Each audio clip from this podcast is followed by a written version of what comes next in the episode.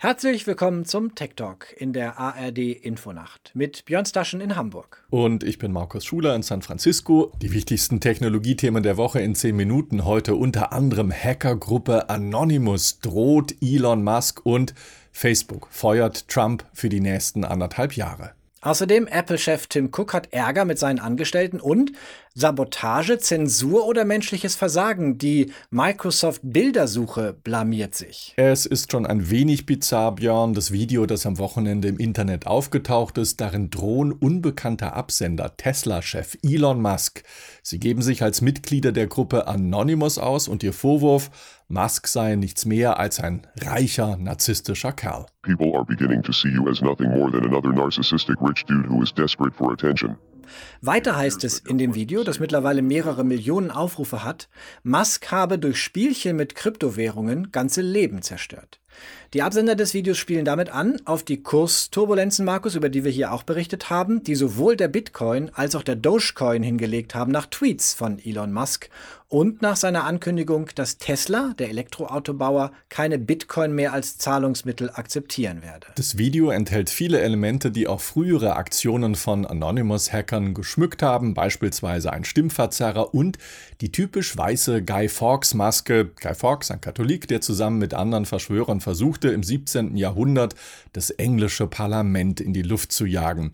Aber wer wirklich hinter dem Video steckt, das wissen wir nicht. Denn Anonymous ist keine organisierte Gruppe, die Dezentralität ist Teil der Identität, daher auch die weißen Masken, ein loser Zusammenschluss, der sich in Internetforen organisiert.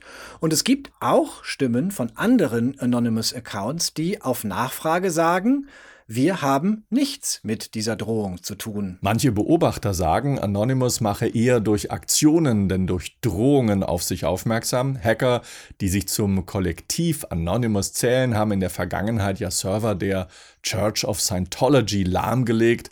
Weitere Aktionen richteten sich gegen Mastercard, gegen Sony oder die Regierung in Simbabwe. Die Aktionen richten sich gegen staatliche Internetzensur. Die Aktivisten treten für Redefreiheit ein, für den Schutz von Urheberrechten, haben aber auch schon Aktionen ganz weltlich organisiert, bei denen beispielsweise für Obdachlose Jahr für Jahr Decken und Kleidung gesammelt wurden.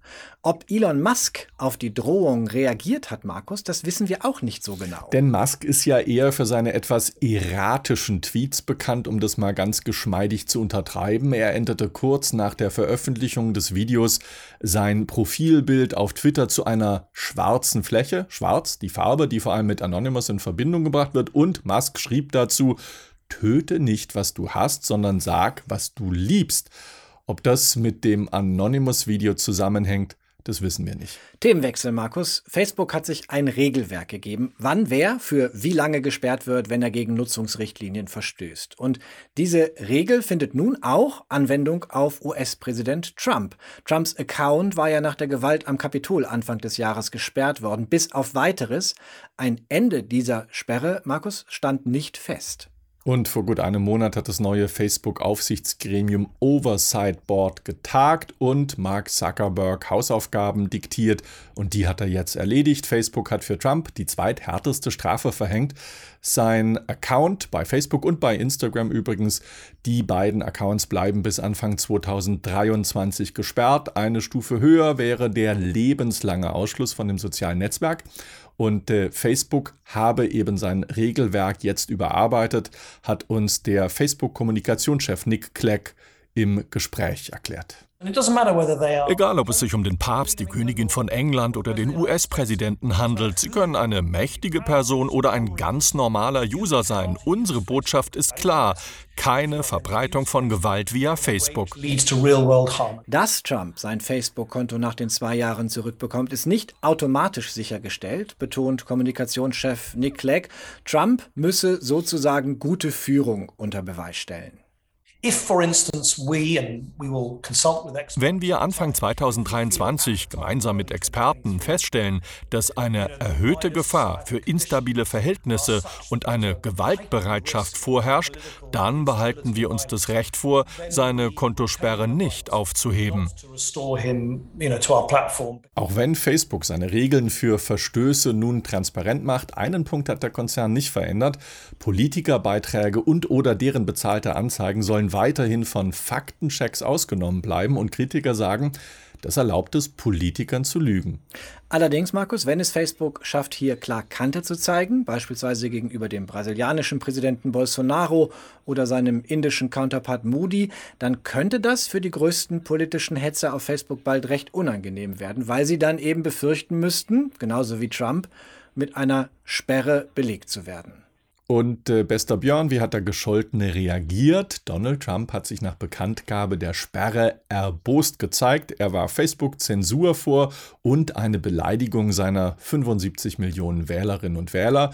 Im Weißen Haus gab sich die Sprecherin von US-Präsident Biden, Jen Psaki, skeptisch. Es erscheine ziemlich unwahrscheinlich, dass das Zebra in den nächsten zwei Jahren seine Streifen ändern werde, sagte sie feels pretty unlikely that the zebra is going to change its stripes over the next two years. We'll see. Fakt ist aber auch, Markus, die Sperre Trumps auf vielen sozialen Plattformen zeigt Wirkung. Er findet in den US-Medien derzeit deutlich weniger statt.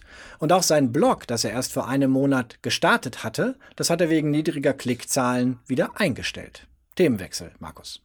Im Silicon Valley, Björn, läuft in dieser Woche wieder die Entwicklerkonferenz WWDC von Apple zum zweiten Mal bereits, nur online. Und überschattet wird das Ganze durch unerquickliche interne Kritik, die sich Apple-Boss Tim Cook gefallen lassen muss. Mehr als 80 Angestellte des Apple-Konzerns haben einen Brief an Cook verfasst. Sie fordern einen flexibleren Umgang für die Arbeit im Homeoffice und in den Firmenbüros. Zitat: Im vergangenen Jahr hätten viele Mitarbeitende das Gefühl gehabt, nicht gehört und teilweise sogar absichtlich ignoriert worden zu sein. Es stimme nicht, dass die Angestellten des Konzerns wieder begierig darauf seien, an den Firmenarbeitsplatz zurückzukehren.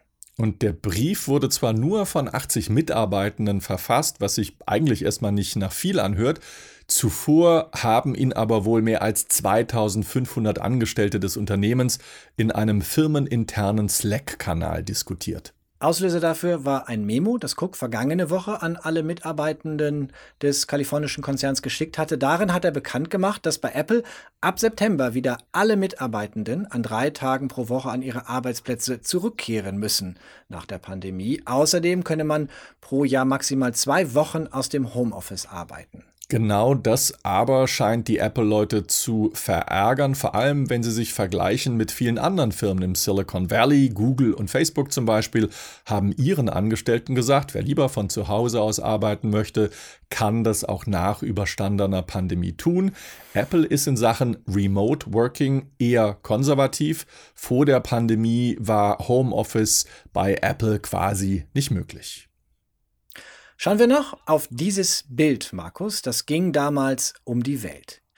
Dieser Mann stellt sich 1989 auf dem Platz des himmlischen Friedens in der chinesischen Hauptstadt Peking Panzern entgegen. Wir erinnern uns, die chinesische Staatsführung ließ damals die Proteste für mehr Demokratie in dem Land, Markus, brutal niederbügeln. Und vergangenen Freitag jährte sich das Ereignis zum 32. Mal, doch bei Microsoft-Suchmaschine Bing war das Bild plötzlich nicht mehr zu finden, weder mit US-IP-Adresse noch aus Frankreich, der Schweiz, Großbritannien oder Deutschland. Und wir fragen, chinesische Zensurverhältnisse bei Microsoft? So richtig klar jedenfalls ist es auch wenige Tage nach dem Vorfall nicht. Microsoft spricht von menschlichem Versagen, hat sich entschuldigt. Fakt ist aber, das Team, das bei Microsoft für die Bildersuche zuständig ist, das sitzt überwiegend nicht in den USA. Dreimal darfst du raten, Markus, in welchem Land es sitzt. Es sitzt nicht in Nordkorea. genau in China. Ein Schelm natürlich, wer Böses dabei denkt, war einer der chinesischen Mitarbeitenden bei Microsoft zu übereifrig und hat gedacht, ach, es schadet nichts, wenn das Bild auch für den Rest der Welt verschwindet. Oder war es blank und frei schlicht Sabotage?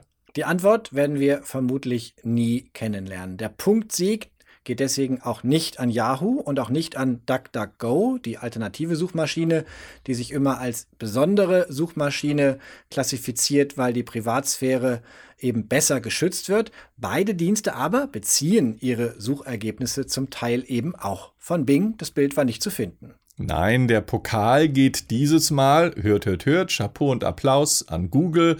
Dort wird das Bild auch am Jahrestag des Protestes abrufbar.